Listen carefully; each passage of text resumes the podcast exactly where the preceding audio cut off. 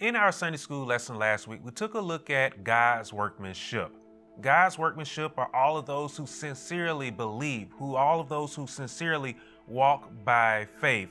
And in sincerely moving in faith, we are to produce good works. We are to produce the fruits of righteousness, which we saw in our Sunday school lesson last week that Paul said to the Galatians, those fruits they include fruits like love, fruits like joy, fruits like peace.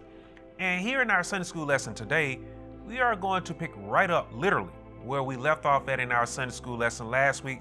We're going to start off there in the 11th verse and we're going to work our way down through the 22nd verse. Now, we'll see there in the opening verse of our lesson that the dispute that I referenced, that I brought up in the in our Sunday school lesson back on Christmas, we'll see that that dispute, it essentially referenced, it is brought back up here in this 11th verse where Paul, he is speaking directly to the Gentiles who were in the church of Ephesus. We have to remember that the church of Ephesus it was made up of both Jew and Gentiles. And in that Christmas Sunday school lesson, we saw where Paul was directing a message to the Jews who made up that church as well.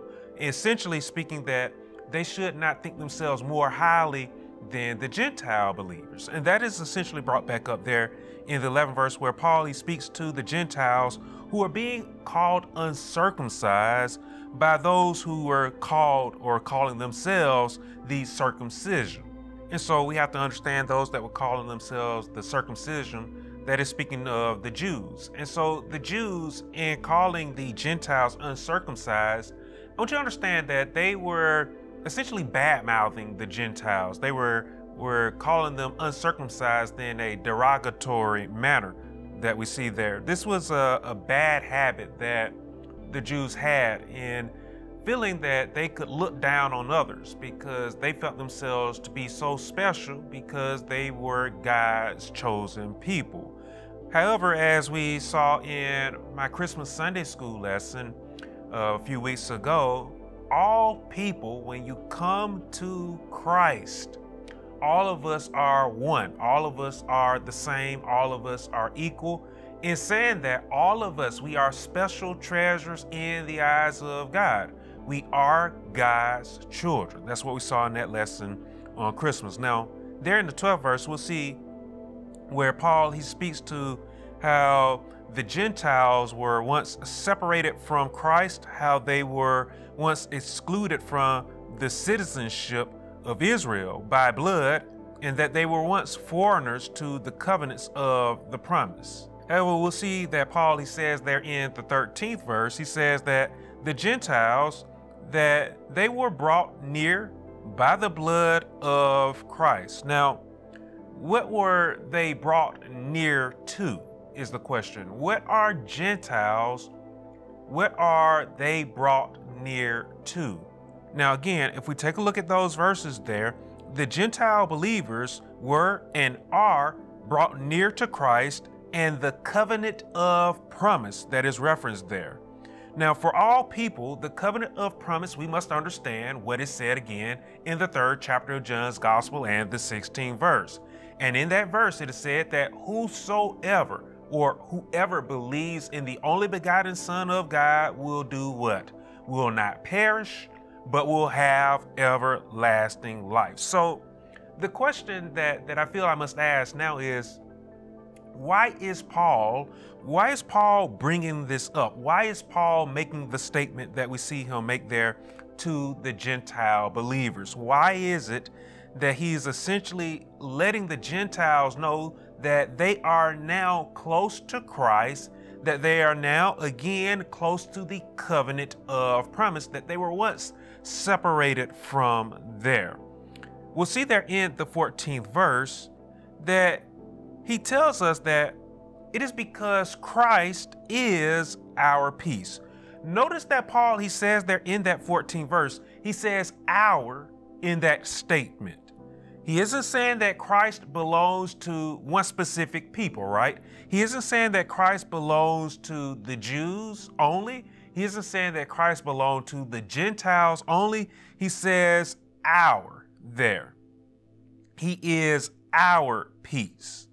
So, in other words, this peace, it belongs to all believers, whether Jew or Gentile. Again, he makes the point there in that verse. He makes it even more clear when he says that he, that is Christ, has made two groups. That is, again, Jews and Gentiles. He has made two groups, Paul said, one, and has destroyed the barrier, the dividing wall of hostility. Jesus, he said this himself. Okay, I want you to understand that that Paul he isn't making anything up here. Jesus he said this himself in the 10th chapter. It is recorded in the 10th chapter of John's Gospel in the 16th verse, a verse that you have heard me reference a lot recently. Jesus he said there in that verse, "Other sheep I have which are not of this fold." This fold, again, Jesus was speaking to the Jews when he said that. This fold is in reference to the fold of the Jews. The other sheep we should understand is in reference to the Gentiles. Again, Jesus said in the 10th chapter of John's Gospel, in the 16th verse, Other sheep I have which are not of this fold. Them also, Jesus said, I must bring, and they will hear my voice, and there, Jesus, he said, will be one flock. Jesus didn't say that there will be multiple flocks. We have to understand that Gentiles are all people that are unable to trace their blood back to Judah.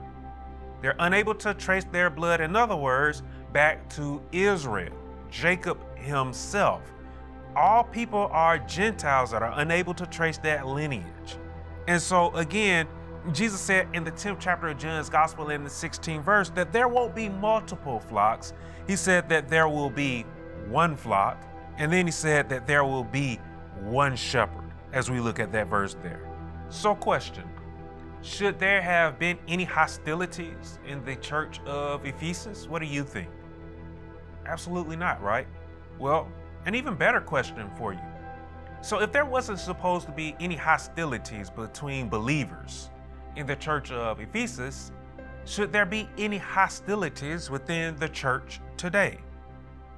Now, I want you to understand when I say the church today, I'm talking about the entire body of Christ. I'm talking about the full collective of sincere believers. Should there be any hostilities within the body of Christ? Absolutely not. There should be no hostilities within the church today. But look at the church. The church is it is so divided. It is divided among race, it is divided among denomination, right?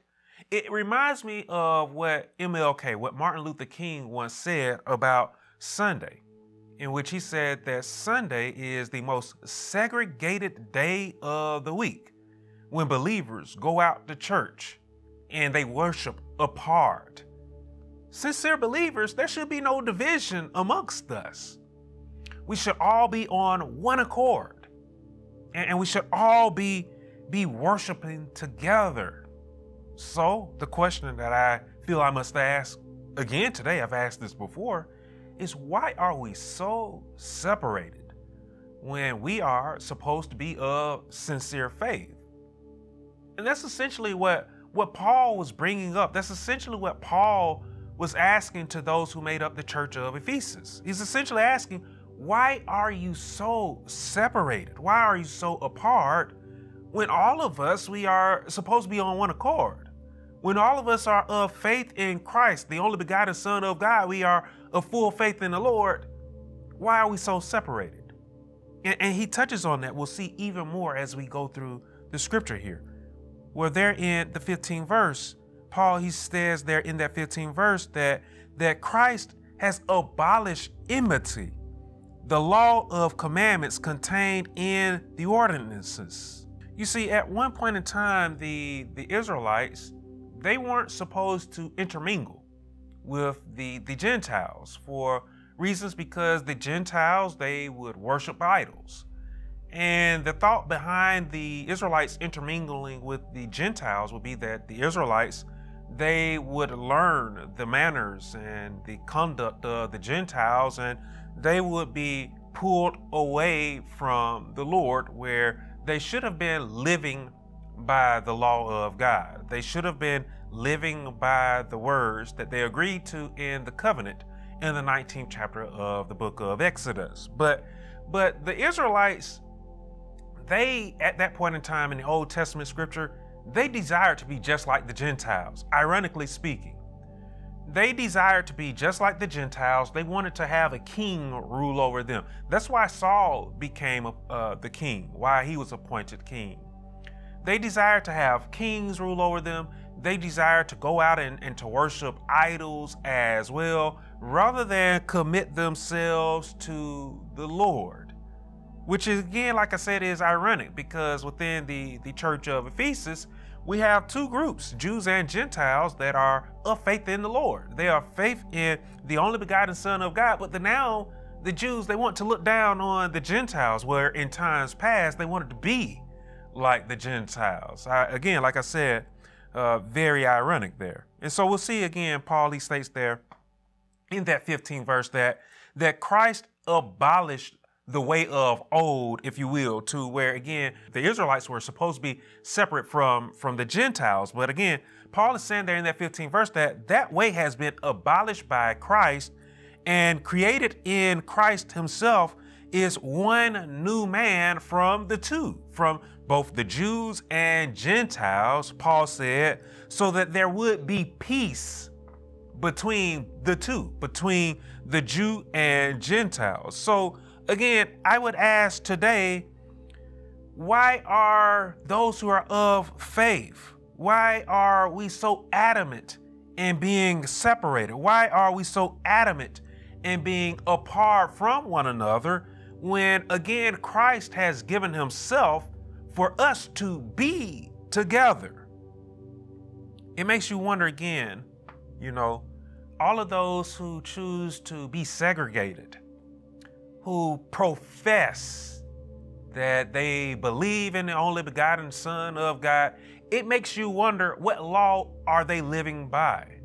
Because the law of Christ, as you'll see, and I reference this scripture all the time, is that we are to love the Lord with our whole heart, right?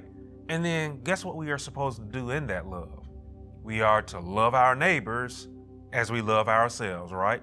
So it makes you again wonder all of those who love to segregate themselves and they say that they are of faith, it makes you wonder what law are they abiding by?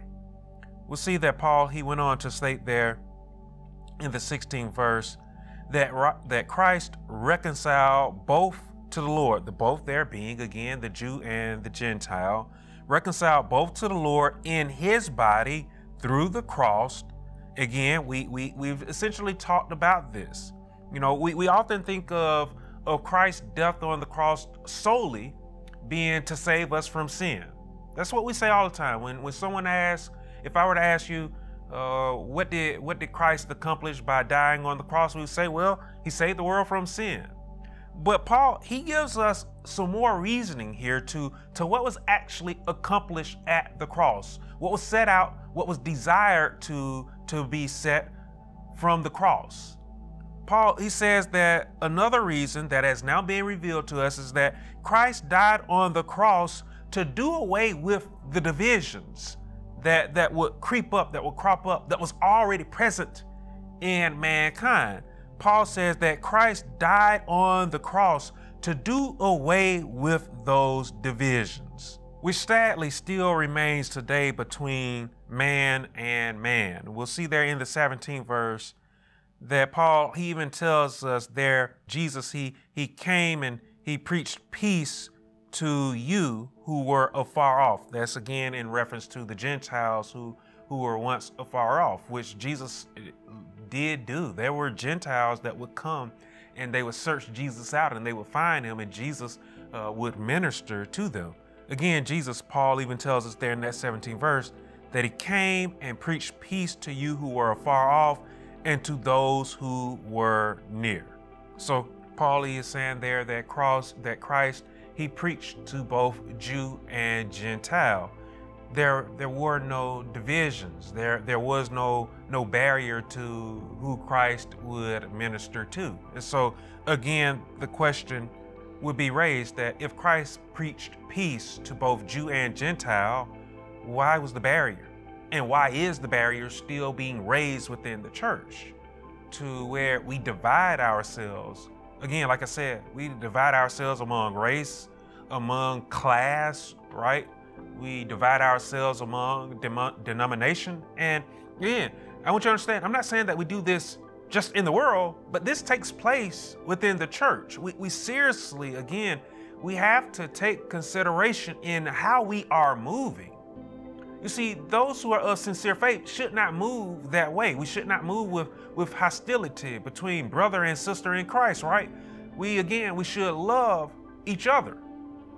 Okay? So so the sincere believer does not move that way. Now, one who likes to profess they are of faith but don't actually live by faith, now they certainly will move that way. But again, like I have said to you recently, we shouldn't move like no professed believer. We should move like one who is sincere in faith.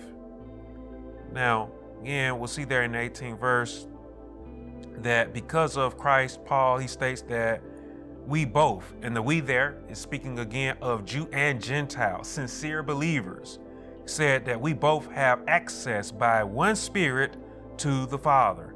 And there in the 19th verse, specifically to the Gentiles, Paul, he states, You are no longer strangers and foreigners, as he referenced earlier in, in the scripture of our lesson.